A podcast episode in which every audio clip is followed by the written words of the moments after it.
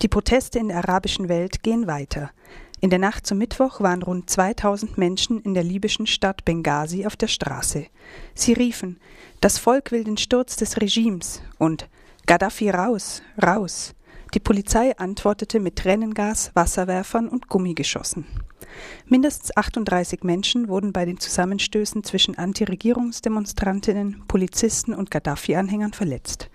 Gaddafi ist der amtsälteste Staatschef in der nordafrikanischen Region. Inwieweit die Proteste diese, dieselbe Wucht entwickeln können wie in Ägypten und Tunesien, ist fraglich, da Libyen über gut gefüllte Staatskassen verfügt. Schon als Protestaufrufe im Internet veröffentlicht wurden, hatte die Regierung die Lebensmittelpreise gesenkt.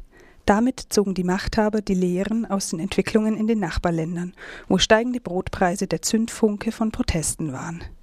Weitere soziale Wohltaten könnten folgen, um die Unzufriedenen zu befrieden. Gegen ein Überschwappen der Proteste spricht auch das politische Geschick Gaddafis. Bisher verstand er es stets, sich an die Spitze von Protestbewegungen zu setzen und so jede Gefahr für ihn von vornherein auszuschließen. Trotzdem ist morgen nach dem Vorbild anderer arabischer Staaten in Libyen ein Tag des Zorns geplant, zu dem über das soziale Netzwerk Facebook aufgerufen wird. Der dort gegründeten Gruppe mit dem Titel Revolte des 17. Februar 2011 schlossen sich bis heute Nachmittag rund 9600 Menschen an. In Litauen wird schon seit Monaten eine öffentliche Debatte über die Gleichberechtigung von Mann und Frau geführt und damit auch über das Thema sexuelle Aufklärung. Die Debatte wurde aktuell durch die UNESCO-Sexualpädagogik-Broschüre angeregt. Die litauische Tageszeitung Lietuvos Rytas macht darauf aufmerksam, dass es für eine Gesellschaft unabdingbar sei, eine Gleichberechtigung der Geschlechter zu fördern, da die litauische Durchschnittsfamilie von der Unfähigkeit geprägt sei, offen über Beziehungen zwischen den Geschlechtern zu sprechen. Dogmen, Stereotype und Tabus würden für Verschlossenheit sorgen und dabei sei doch Offenheit der erste und richtige Schritt zur Aufklärung. So sei es wichtig, dass Jugendliche lernen, was es heißt, eine stabile Beziehung zu führen, anstatt noch im Erwachsenenalter mit Komplexen beladen zu sein. Während Ende der 60er Jahre andere Länder sich durch eine sexuelle Massenaufklärung emanzipierten, wurden solche Begehren in Litauen im Keim erstickt. Schwule kamen ins Gefängnis und Frauen mit einem unkonventionellen Beziehungsstil wurden in der Öffentlichkeit diskriminiert. Seit 20 Jahren ist Litauen nun unabhängig, aber nach wie vor werden Beschlüsse gefasst, die gegen die Rechte von Frauen verstoßen. Und dazu gehören Gesetze, die alleinerziehende Mütter diskriminieren oder es mangelt am politischen Willen, gegen Gewalt im Haushalt vorzugehen. In dieser Stunde findet im Europaparlament eine Aussprache über das zum Jahresbeginn verabschiedete Pressegesetz in Ungarn statt. Ungarn sah sich in den letzten Wochen herber Kritik ausgesetzt, da das EU-Parlament Zweifel an der Rechtmäßigkeit der Neuregelungen zum Ausdruck brachte. Seit dem 1. Januar kontrolliert die Medienbehörde NMHH die öffentlich-rechtlichen Rundfunkanstalten, private Fernseh- und Radiosender sowie Zeitungen und Internetportale.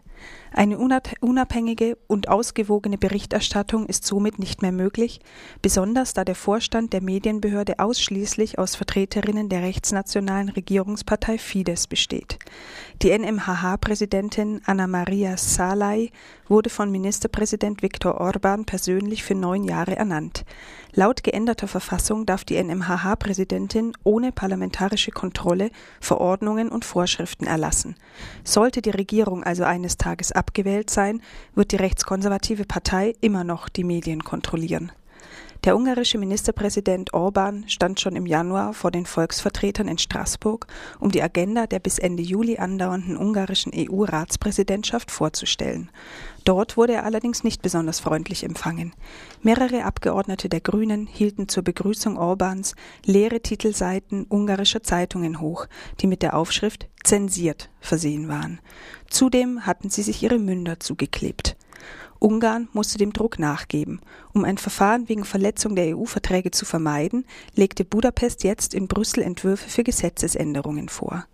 Ob die Kritik an dem Gesetz damit verstummt, bleibt weiterhin zweifelhaft. Im Europäischen Parlament drängen Sozialisten, Grüne und Liberale weiterhin darauf, dass die Medienbehörde in Budapest ohne die Einschränk oder die Einschränkungen des Informantenschutzes unter dem Blickwinkel einer Behinderung der Pressefreiheit geprüft werden. Ankara hat überraschend seinen Botschafter im türkischen Teil der zyprischen Hauptstadt Nikosias abberufen und durch einen Beamten ersetzt, der Kürzungen der finanziellen Zuwendungen durchsetzen soll. Die 1983 ausgerufene türkische Republik Nordzypern, kurz KKTC, ist international isoliert und wird nur von der Türkei anerkannt. Wegen eines internationalen Handelsembargos ist der türkische Inselteil auch wirtschaftlich völlig von Ankara abhängig. Rund ein Viertel des KKTC-Haushaltes wird aus der türkischen Staatskasse finanziert.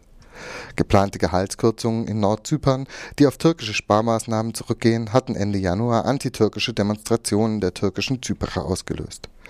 Der türkische Ministerpräsident Erdogan warf ihnen daraufhin Undankbarkeit vor. Die zyprische EU-Parlamentarierin Antigoni Papadopoulou kritisierte die Äußerungen des türkischen Ministerpräsidenten und möchte, dass die Türkei für die finanziellen Kürzungen in Nordzypern zur Rechenschaft gezogen wird. Antigoni Papadopoulou ist Mitglied der Fraktion der Progressiven Allianz der Sozialisten und Demokraten im Europäischen Parlament. Zypern ist seit seinem griechischen Putsch, einem griechischen Putsch in Nikosia und einer anschließenden türkischen Militärintervention 1974 geteilt. Die international als Vertreterin der Zyprer anerkannte griechische Inselrepublik ist seit 2004 EU-Mitglied. Das Zypern-Problem ist eines der Haupthindernisse in den EU-Beitrittsverhandlungen der Türkei ob der 6. April ein Tag der Entscheidung für Italien wird, ist bislang unklar. Fakt ist, dass die Anschuldigungen gegen Silvio Berlusconi nun zu einem Schnellverfahren geführt haben. Er soll auf seinen Privatpartys für Sex mit Minderjährigen gezahlt und sein Amt missbraucht haben.